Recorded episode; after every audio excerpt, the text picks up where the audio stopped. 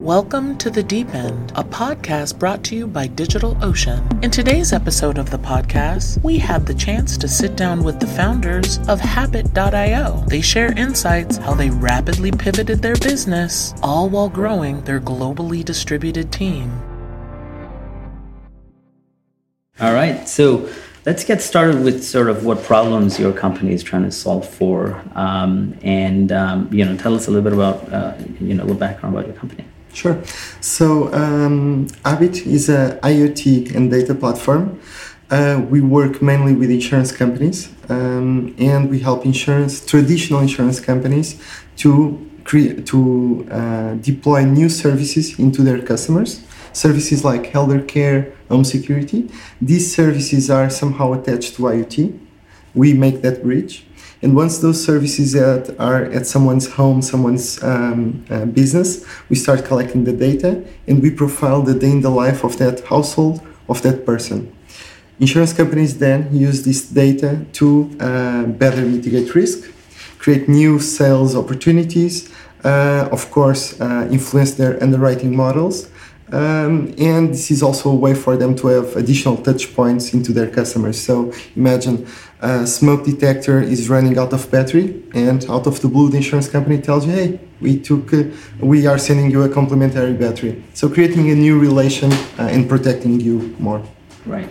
And so, so as I understand it, you are sort of the enabler for all of these uh, B2B platforms. Is that correct? Exactly. So we yeah we're completely on on the back end, and we allow for the integrations between the devices, all from all the manufacturers and services, and then the data funnel that's that's in between. Excellent. And and how did you guys get started? How did you meet? Like, what's the background story of how you guys uh, got started with this? I, I think it's, it's, a very interesting story there too. Yeah. So we um, we our company uh, we started uh, at um, uh, Techstars uh, Sasha was working for Techstars at the time, mm-hmm. uh, and we got to pick most of Sasha's time during the Techstars program. Um, and it was a no-brainer. Sasha needed to come as a co-founder. With, uh, I was supposed to work with three or four companies, and ended up having all of my time, of uh, time. just focused on, on one on one company that was particularly demanding. And there's some story too, right? You you started solving a different problem and pivoted along the way. So yeah. what was that like? Yeah. So uh, we started solving um, a problem for the B2C side. So a similar problem. So facing the consumer and saying, we are doing this. Uh, what we found out was that uh, the B2C brings challenges that our team is not uh, the proper team to execute. So we started to see who can we enable, and we decided to pivot. Our pivoting was mostly we kept totally the product, and we pivot the approach to the market. Um, we restructure the, the cap table with investors. Um, we funnel all our energies into the US. Um, and this is this was mostly the, the pivoting that we did.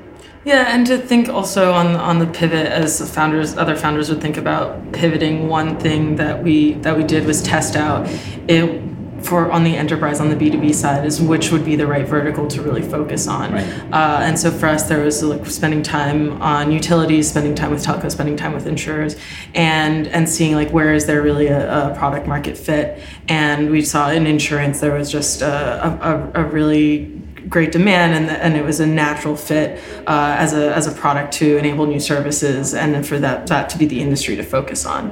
Uh, so that was also part of part of our working together. One of the things that was that, that we decided to focus on and just go through full full speed.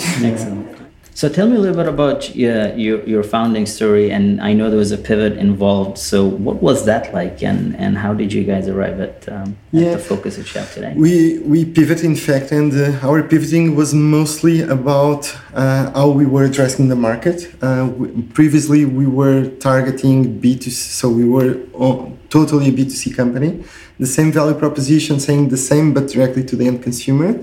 Um, and we understood this is hard. We are not the best team to do this.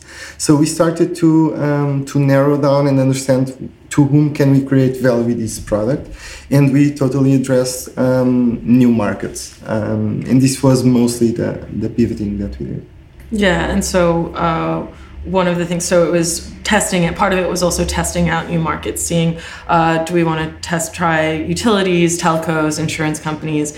And by being able to do pilots and testing in those into those industries we found that there was a better product market fit and a real need for for our for our platform within the insurance space. And so then we just had to decide to focus and completely follow follow that opportunity and and just be be dead set on doing that. Uh, and so one of the the founder advice that we would have is just to to kind of have to take focus and realize that you can't do everything as nimble and as fast as you are as a startup. Uh, just be very, very diligent on on being focused on the on the one thing that you're very, very good at.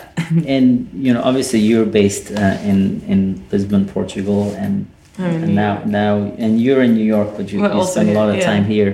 There's a lot of talent here, yeah. and uh, some years ago the thing that we were mostly missing in Portugal was experience on top of talent. So it was easy to find someone to design pretty cool, pretty scalable software. The problem was who has had the experience to build something for 100,000 million um, uh, people uh, or 100 million people. Um, just a few uh, amount of engineers would be able to say, I've done it now with all the big corporates coming into the into the into Portugal, uh, all the bigger startups coming to Portugal, their research centers opening here, this is happening now. So on one side, it's becoming a little harder because you have uh, companies uh, also um, hiring in Portugal. Uh, you have talent that is even more qualified, and that is a balance that we really enjoy. Yeah, the, some of the problems that we're solving in terms of, of an engineering uh, an engineering problem on the data side, it's pretty it's pretty exciting and interesting for people. And when you think about what engineers are looking for, at least what we what we believe, it's a really interesting it's an interesting product and it's an interesting problem to solve on top of like a good culture and a happy place to be. How has your technology evolved? Like when you think about the architecture you had started out with, and probably what you're dealing with today uh, yeah. might be different. So yeah, it's so totally different today. So as on the same way that uh, um, that we were seeing ourselves as a technology that was fitting all the industries, we also did everything in home.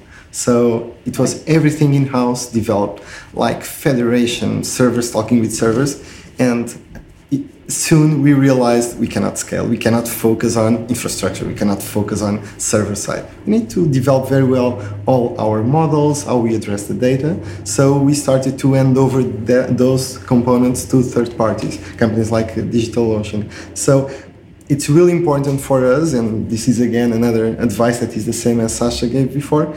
It's really important to focus where you are creating value. In terms of uh, how it evolved, yeah, it will evolve from all done internally to just we we just develop our algorithm models and our IoT platform. All the others we rely on third parties. You know, te- other technical challenges that you anticipate as you grow. Like, are there like what advice would you give to other budding startups who are trying to solve similar problems? Is there any any learnings along the way? Obviously, don't do it all by yourself, which, yeah. which is pretty good. Is there anything else that you wish you could have done? Yeah, so um, also um, on the hiring side, this is something that is something that we learned. It's really important to bring someone into the team that uh, is better than you. Yeah. Even even more if you are developing anything new. They need to bring knowledge. They are not there to follow your orders, your instructions. They are there also to learn with you, but they need to bring. Um, and especially when you have a small team like ours, um, you really need to have everyone with something to give to, to the company. So this is another point that um, at the end of the day contributes a lot to what we bring new into the product, how we approach the, the technical problems. From a team people perspective, uh, I know you have an engineering presence um, in Lisbon, but you're starting up to build out a sales, sales team now. How, yeah. like, any advice on things that are different there or potentially yeah, things you have to do differently? Yeah, so um, going back off of what Domingos had said before, it's finding people who are better, who are who, who, who know what they're doing and who are better at it. As a sometimes as a founder, you think you can do everything. This is the theme. You always think you can do everything, and you need to find people who are better than you. Uh, and uh, and so part of our process has been really tapping into our network, tapping into a lot of the people within the insurance industry that we've been that we're selling to, and and finding out uh, finding other people who understand our product, understand the pain points of the industry that we're going into, and are able to also point out sort of where where our flaws or what we're missing. So, like we were talking before, um, having someone to help us that brings expertise is key for your company when you are trying to be very very focused.